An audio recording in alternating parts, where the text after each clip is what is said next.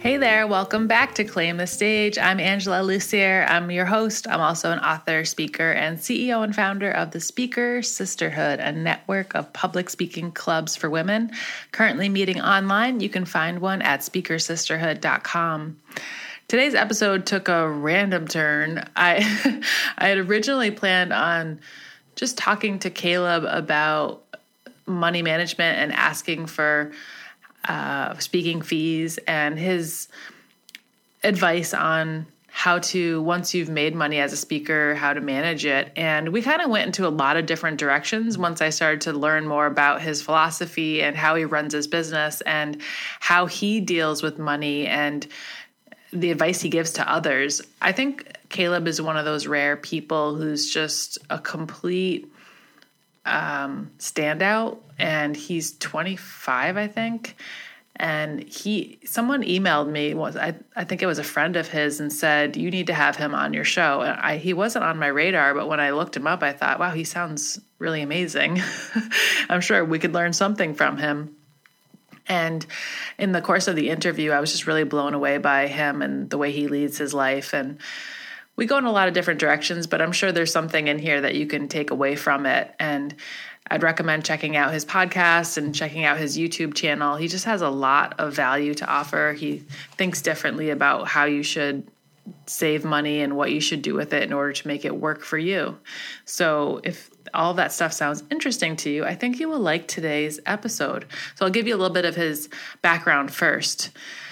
After taking over the entire investment department of a bank by the age of 19, Caleb saw firsthand how 98% of Americans were financially failing despite professional financial advising. After 3 years of traveling the country being mentored by the most successful financial minds, Caleb discovered a better way to build wealth. Leaving his prestigious position at the bank, Caleb founded the company Better Wealth, authored the best-selling book, The And Asset, hosts the Better Wealth podcast, and speaks to thousands around the world. One of the youngest leaders in the industry, Caleb is quickly becoming the new face of finance. We talk about all this and more on today's episode. So without further ado, here's my interview with Caleb Williams.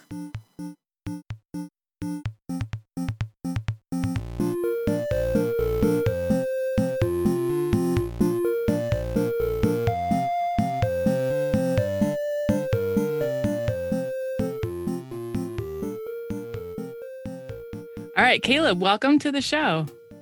Angela, it is a pleasure being on here. Thank you so much for having me on. We have so much to talk about. Your public speaking career, all the work you've done in financial management, you're an author. There are so many people listening to the show who want to do what you're doing, building a business by going out in front of crowds and getting them pumped up about what you do. So we have a lot of stuff to talk about, but I thought we should start with the fact that you're doing this work and you're at a very young age. You've done so much so far. What got you motivated and excited to get into this type of work? Not necessarily speaking, but, you know, money. Yeah, I don't know. Like, it's a lot of times when people see me, and that's why I asked before we recorded, are people going to see me? Because the first thing that I have to do is they're having a heart attack because they're like, how in the world is a 14-year-old kid, or at least it looks like he's 14, how is he going to tell me anything about speaking, anything about money, or give me any value at all? So I hopefully the bar is set low, so I'll exceed that. But I've always been into money. It goes back to when I was growing up. I was the oldest of six kids. My mom and dad did this thing, the blessing bean challenge. And like, they would give us a bean for every time, like, we did a good job. And then my mom had like a little checklist of all the things that we'd cash it out for. And I saved, I never spent it. And then my mom went away with the program. So I'm still salty, but that back in 8-9-year-old Caleb, I was like very much like to accumulate and, you know, see my beans grow. And then from there, I got a job at a chicken farm, and without getting too graphic, let's just say I have an appreciation for chicken sandwiches. Oh. And then I started making a lot of money there, and I was like, oh my goodness, like, my money can actually start working for me. And it just all like compounded from there. I got a job at a bank at 17. And then obviously when I was 19 years old, I had a crazy opportunity to actually take over the investment department. And from there, that's where I got my crash course deep dive in understanding a ton about money, and obviously learned a ton, graduated college, and then started Better Wealth at 21 years old and have grown that to now we're in 46 out of the 50 states so far in the US. We have 16 people on our team. Ironically, the reason I'm on here is we've used stages to grow our business, and quite the journey, learned a lot. But I love helping people get this money thing figured out, because the metric for me is intentional living.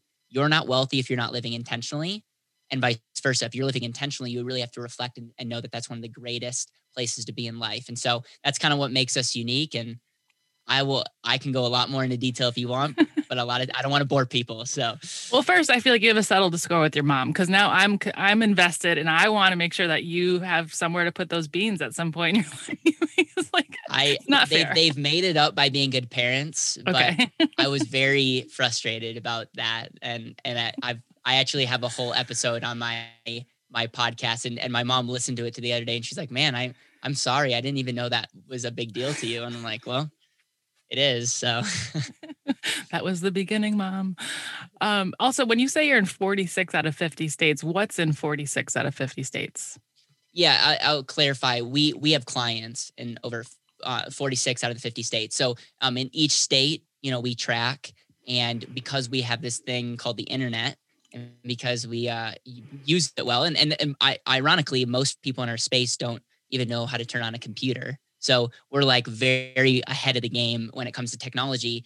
We use, technology to help coach and help people get implemented and help serve people in almost all 50 states. By the end of the year, it's my goal to be in all 50 states. Wow. Nice.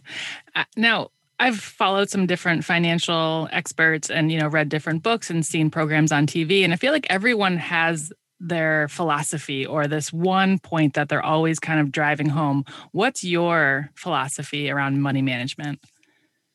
Yeah, my philosophy is like, it's a two-part, answer to that. So number one, my philosophy is most people are devaluing their number one asset, which is themselves. So most people in the financial world, if you came to and sat down with a financial advisor, it would be like, okay, let me look at your money.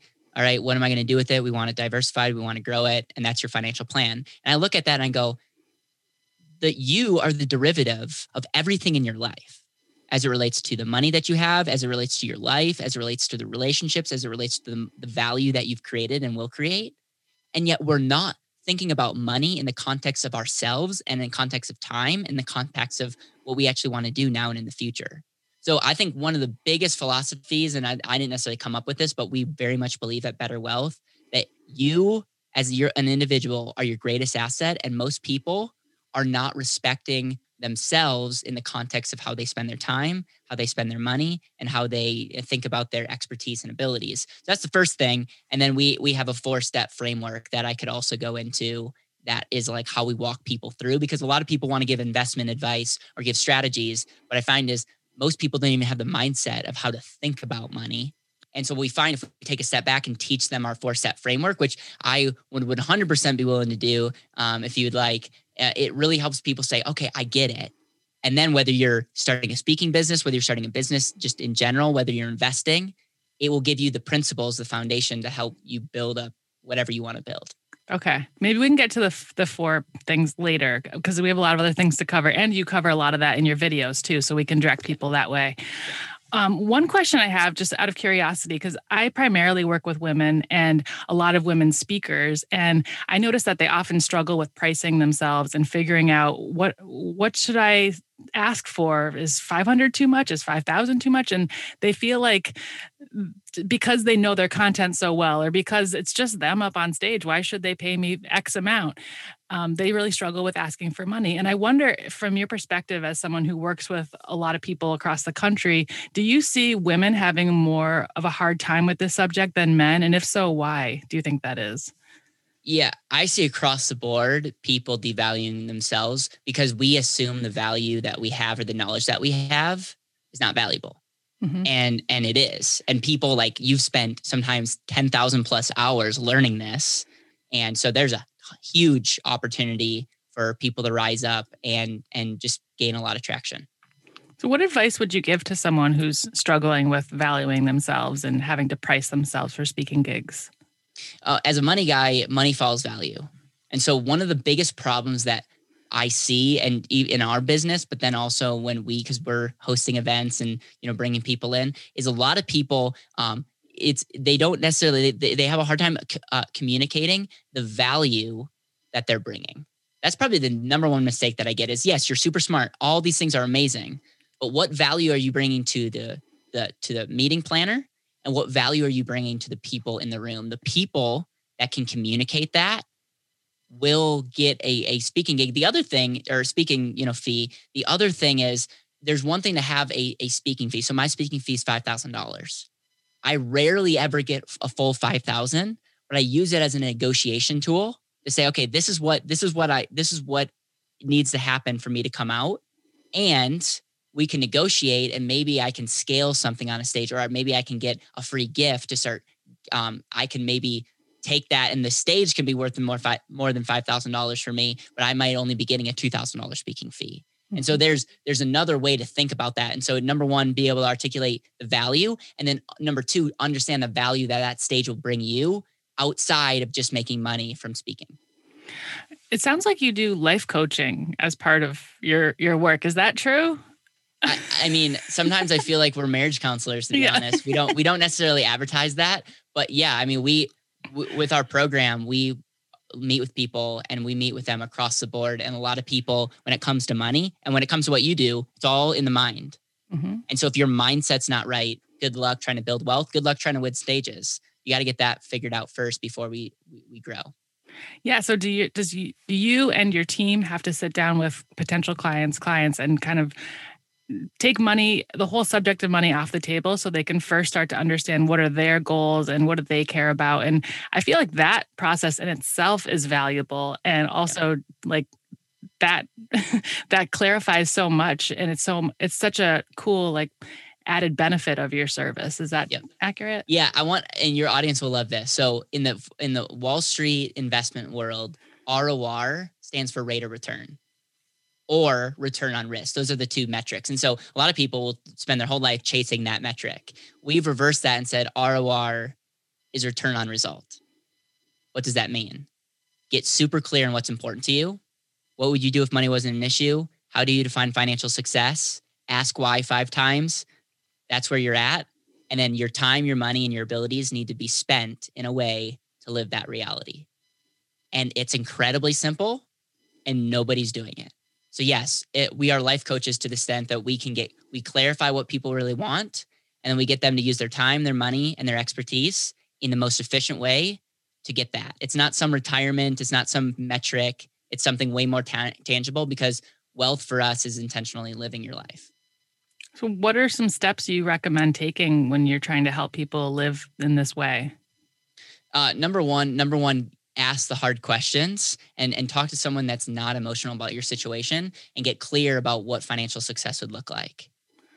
And then number two, it's auditing what you're currently doing. And there's 3 things you can audit as it relates to your money. You can audit your cash flow.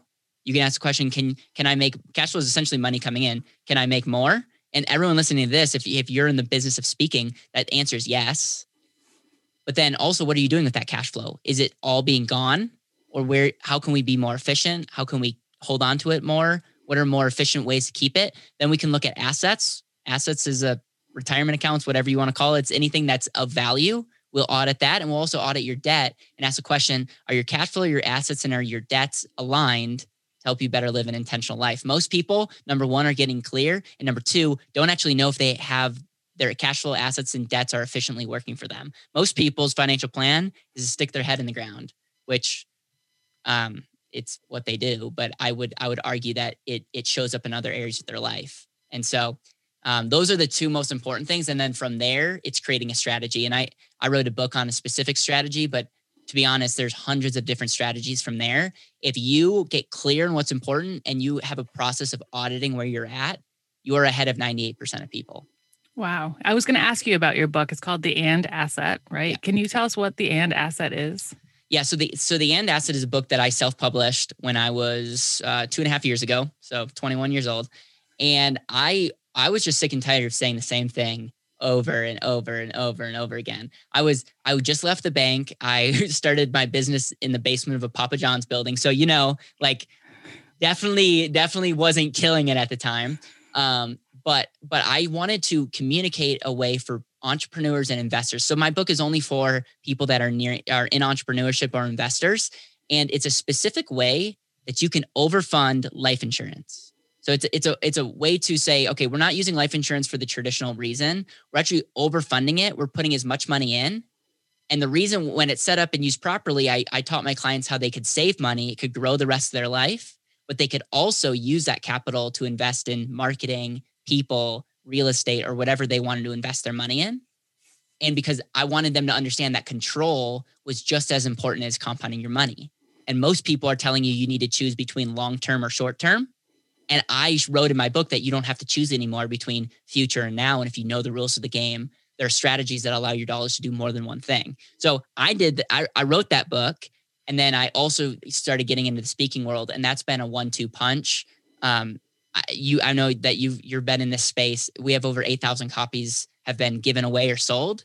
And it's been, I've worked hard for each one of them. So it's definitely been a journey, but I definitely think it's helped me win some stages and it's helped me scale some stages, and it's a form of leverage. And I think the wealthy people that create wealth understand how to leverage their time, their money, and their abilities.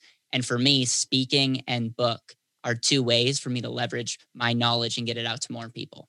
Absolutely. I just had a book coach on the podcast, Honoré Corder, and she talked a lot about the importance of speakers also being authors because it elevates your speaking fee, it elevates your brand and credibility. Did you find that happened for you when you wrote the book? Yeah. I mean, I'm 21 and look like I'm 15 years old when I wrote it, okay? Yeah. And I spoke to a group at an institution that's been around for 100 years. That's never had a speaker under the age of 25. And here I'm speaking in front of a bunch of people that are very experienced. And why? It's because my book. Mm-hmm. And so, I mean, plain and simple, and again, you have to perform, but I got my foot in the door because of the book for sure. Now you mentioned a minute ago, investing in life insurance. Why life insurance? I mean, without going into the weeds, life insurance is not an investment.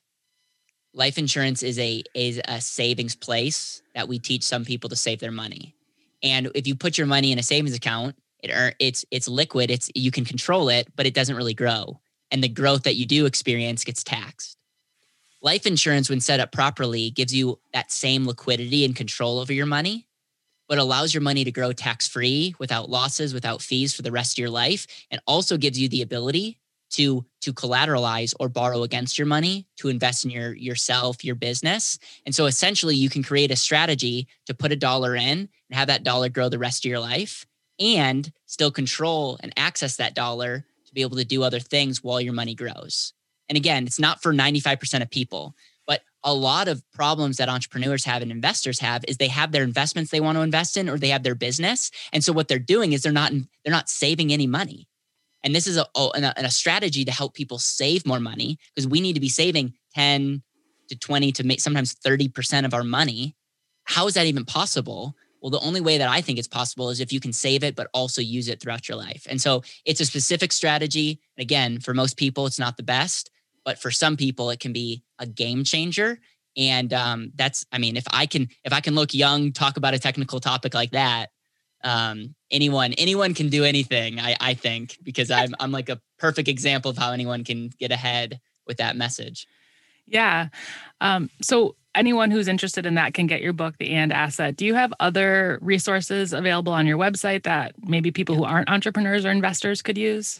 Yeah. If you go to my website, betterwealth.com, it's betterwealth.com, you can get my book. You can check out our podcast. We actually have a free cash flow assessment that will show you on a 2-line graph if you're financially balanced or not. And I'm just warning you, 98% of people listening to me are not going to be balanced. And what that means is you need to make some tweaks to your life so that, and I would rather be the person that tells you that. We want to be the company that gives reality, but also hope. And so we have a ton of resources there. And then, there's other things there, but betterwealth.com is where your audience can go. Okay.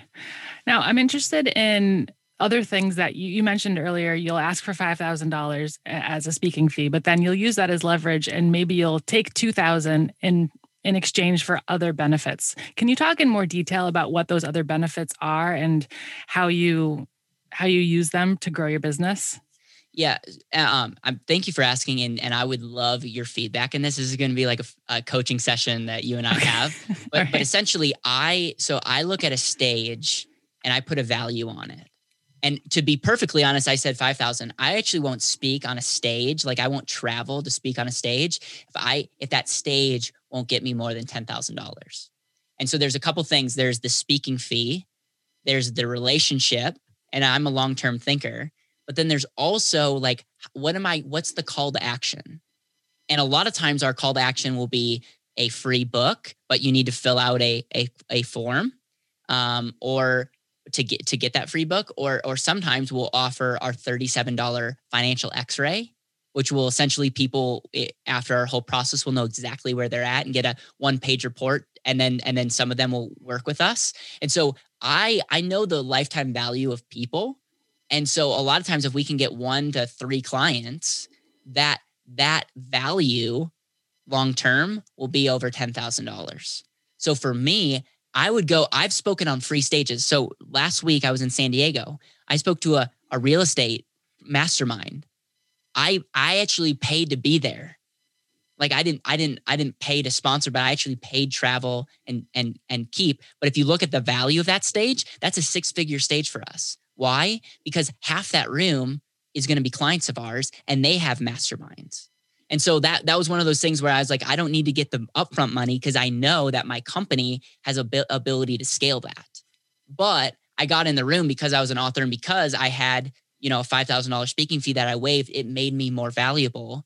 And so always have a speaking fee. You are making the biggest mistake just by saying you're a free speaker. You could speak for free, but just know that if you're going to lower your speaking fee, how are you going to make that back? And that's probably been one of the biggest epiphanies that I've had and has helped me a lot. How do you promote yourself to conferences or clients as a speaker? What's your process? Well, there's a couple ways. Number one, I have a podcast of my own, and I think it's a phenomenal way to meet people. I think you are a good example of this. Like I'm a big fan of you, and we met through this, and so that's really cool. And also I think the first 1 to 2 stages are the hardest. And once you kind of get over that, and I film everything, like everything I do, I have a camera person that literally, like we have someone on our staff that films everything. And so I would never go to a speaking gig without filming it because we can leverage that in a sense. And then I'm like, I do weird things. Like when I meet people, I'll send them socks with their face on it, or I'll send them a video card with a video that I shoot, and then we'll put it on a card and mail it to them. And the card will say like why I should speak on their event. And to be honest, a lot of people never if you just reach out, you'll have a pretty good chance, but nobody like sending stuff like that's very rare. And again, I know if my speaking fee's $5,000 and I can get a $10,000 stage and I spend $40 on a video card, it's worth it. It's just the follow-up and tracking and being intentional. And so we're kind of weird on that end of like, we're creative, yeah. But, and I'm still new to this whole thing. I've really only been speaking for a year and a half, and just recently we've had systems to better scale. Before then, I probably lost some money speaking because I would go with the greatest intentions. And then I wouldn't follow up with anyone, which is like the most awful thing to do. Well, it's a beginner mistake, I think, but I love that you have those reconnection tools, the socks and the video. And one of the things I often teach new speakers to do is to pick up the phone and call the person that they met a week ago. And everyone looks at me like I'm crazy because no one uses the phone anymore, but that's the idea. What's a phone? Yeah. Like, what is that? I don't, yeah, I agree. And I also am a big fan of video, huge fan. Like this is something that everyone can do right now. Figure out a way to send videos via email and like do it. Or if you have their number, like you can send a video on a text message. And video emails, like we will not send an email. I will not send an email, just straight up email. If we met at a conference and I was like, I want to be on your podcast, you'll get a video email from me and you will be so blown away. Now they'll get popular or whatever, but you'll be like, wow, like Caleb took a minute out of his day and sent me a personal video. Like it just helps you separate yourself. Mm-hmm. And so those are all little things that I can't point to one thing, but I think it's showing up, it's being consistent, but it's also being willing to like shoot a video and say, hey, like I would love to serve your audience. Yeah. I think it also shows that you're someone who's willing to be a little risky and courageous and put your face out there. And if I was going to hire a speaker, I'd be saying, oh, this is someone I want on a stage, because if he's going to do this, what's he going to do in front of all my employees? So that's great. And the other thing is you and I both have podcasts, and we've had people on the podcast that go, oh man, like I do not want to publish this because it wasn't good. I'm just assuming you might not. I definitely have had people that I'm like, oh, this is not good. Yeah. So also if you have an example, so if you have spoken before and it's been recorded and you can create a highlight reel and like a why me video, huge. And so now I think we have momentum because I have spoken on multiple stages. And so we've used that. And so people know that it's like, okay, if I bring Caleb in, it's not going to be a disaster. And that is important because people really are protective of the people that they serve, and you should be. Like, if this is a bad interview, I don't want you to put this out to your community because I want to give you that permission. And I think that's another thing. It's like, I think it's just having that humility. And when people understand that you care about their audience, it's again, we've won stages that the first we've gotten a no.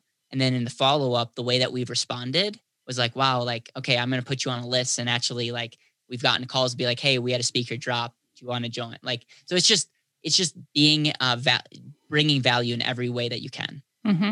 Have you ever put together your own events, or have you always spoken at other people's events? Yeah. Well, what's the date today? Okay. Yeah. I would have just gotten off my first event ever that we hosted. So I've had workshops. We were going to have a 500-person event and we postponed, mainly because I think it's, from a marketing standpoint, our first event was going to take a lot of time and energy. And there's a lot of uncertainty right now with travel and what states will be open. And so, the hotel has a good chunk of my money, and they're postponing my first event. I had a 50-person, workshop, and we're right now going to have 4 workshops, assuming January is a whole new year. We'd have once a quarter and then an annual event in the fall. And that is the route that we're taking. And obviously I'm bummed because we had to postpone that. Yeah. Where would that be taking place? Denver, Colorado, where I live right now. Okay, cool. So we've talked about all kinds of stuff and I'm interested in, the mental part that comes along with dealing with finances, because you talked about how 98% of people don't really know about what their debt is and where their assets are and what the cash flow, how they can improve those things. And I think a lot of people feel a lot of anxiety about getting started and this is going to be a huge project. And what if I uncover something that I don't really want to see? How do you help people with that part of the process of getting over that mental hurdle? I think it's really difficult if we don't have the end in mind. And the end in mind is we have one life. An exercise that I'll do with a lot of people is I'll actually have them fill out. Like I'll give them 100 boxes. Each box represents 1 year of your life, and start having them do that exercise. And I think, and this actually goes for if you're nervous about speaking too, it's like, you're going to die someday. Like I guarantee you 100 years from now, very few people are going to be thinking about you. And you have an ability to serve. And, you know, other than Donald Trump, no one's thinking about you. Like, I actually think people actually get up and think about him. But other than that, like, nobody else is thinking about you. And there's freeing there. It's very freeing to think about that, is to be like, you have so much to give. Like, your one life is so valuable. And like, if we don't understand like what we actually want to do with our life, why would we go through the work of trying to win a stage and then, God forbid, winning that stage and then speaking? And why would we go through the work of the painful hours of trying to figure out our money? The only reason we do that is because we have a message, we have a life, we have an impact, we have so much that we can do impact wise. And so that's what I would say is we got to get clear on that. And if we don't, it's a brutal process and I wouldn't recommend it. Mm-hmm. But I don't necessarily recommend speaking for everyone unless you have something bigger than yourself. Yeah, absolutely. Are you as confident as you come across? Yes. I would say this. I realized, and this is actually an interesting story. So when I was at the bank, 19 years old, I was terrified, didn't know a thing, by the way, and was like going through this process. And I was reading Think and Grow Rich for like the third time. And I was realizing that most people, they have deeper root fears. And what's interesting, I grew up in an amazing house. My dad's like a medical doctor. My mom's actually stayed home and homeschooled us. So we have an interesting story there. But I realized that I was afraid of poverty and what I was afraid of what other people thought of me. And I was afraid to put myself out there as the money person and then fail financially. But it's interesting. I never like, I wasn't actually afraid of not eating. I wasn't afraid of like being on the streets because I have people that love me that would never let me be on the streets. And so what's interesting is at 21 years old, as I was going through that process, I had to look at myself in the mirror and say, like, if I'm afraid of what other people think about me, I will live with some kind of regret in my life. Because again, you have to understand people that love me very much were recommending me not to start a business because it's actually pretty foolish. 21-year-old starting a financial planning business. It's crazy. I would not recommend it. I don't see a lot of people doing that. No. I mean, that's when you're like, you're in your senior year of college and you're getting an internship. Yeah. Like, and so it's not necessarily recommended, but I remember looking at my mission statement and I was sitting in the corner office of the bank and my mission statement I was telling people, my whole mission was to help people see and reach their highest potential. And I'm sitting here and there's this thing called Google. I'm like, well, I wonder if I actually use the internet in a way to actually inspire, to educate, to implement. Like I knew that was possible. And I knew that I was just reaching people that were coming to me. And then I promised myself early on that I was not going to let fear control my life. And I refused to live with regret. Compounded that as I started Better Wealth, one of my mentors / father figures / co-founder of Better Wealth died 2 years ago with cancer, left 3 kids under the age of 18. And his parting words to me was this, Caleb, don't forget the reason why you started. And he's the reason why we have our company being all about intentional living. So I would say this, I love people and I'm not, hopefully I don't come across arrogant because I don't want to be that way. But I also know that this message has impacted people. And the reason, like the way we come across speaking or the book or our company has actually inspired people to quit their job that they hated or save money to do something that they loved or take a step back and be a more intentional father or mother. And I realized like, that's a micro example of what we're building. And if I don't share this, or if I let fear or regret get in the way, I'm actually being one of the most selfish people because my message matters. And I want to just encourage all the people listening to this. You are an expert. You can inspire so many people by speaking. And that's the attitude that you need to come with. Because people are better off if they hear you speak. And that's just changed my perspective. And so have I messed up big time in front of people? Yes. And it doesn't define me as a human being. Mm-hmm. And do you have a daily practice that helps remind you of that? Or is that something that's just so ingrained at this point that you live it and you breathe it? I mean, I'm a believer. So I'm as a Christian, I definitely want to say that I have a deeper purpose other than just making money and being successful in business. I take cold showers first thing in the morning every day. And so it sucks for about a minute. And then it's like, okay, everything else is good. And I will say that I definitely try to journal and have a morning routine. And I'm not the greatest with that, but what is consistent is I do wake up in the morning and I do something that really charges me. And I have recently been spending a lot of time in the sun and I'm definitely into health hacking as well. And so I'm definitely trying to figure out how we literally can be our greatest asset, not just financially, but health-wise. Well, I love that you practice what you preach because everything you shared at the beginning of the show about knowing where you're going and knowing what matters to you is exactly what you're living. And I think that's so important when people want to work with you to see that that's not only what you talk about, but it's your everyday. That's so cool.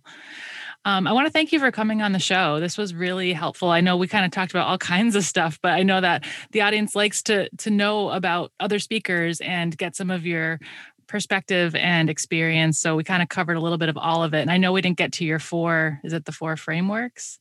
Listen, if people are nerdy enough and want to know, have them reach out to me. Yeah. Or they'll find a video on YouTube. So yeah.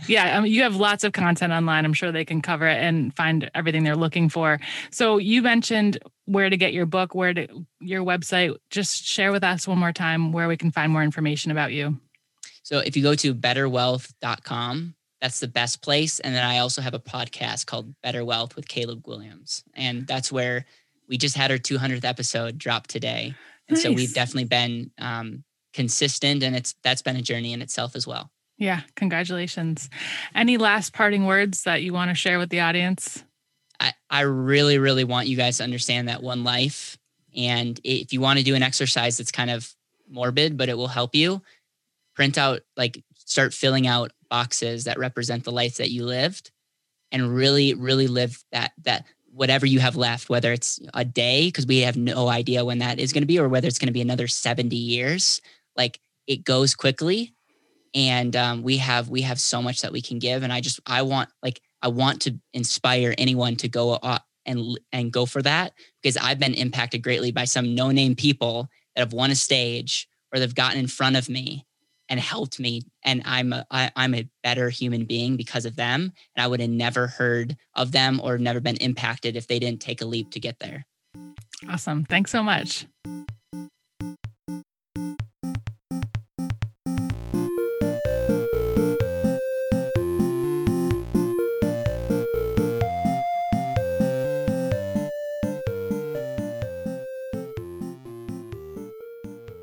All right. I hope you enjoyed today's show. If you did, you can show me some love by leaving a rating and review wherever you listen so more people can find us. Claim the Stage is a production of Speaker Sisterhood, and it's recorded in the Glitter Closet in Holyoke, Massachusetts. Music is composed by Chris Collins. Until next time, stop waiting, start creating. Bye for now.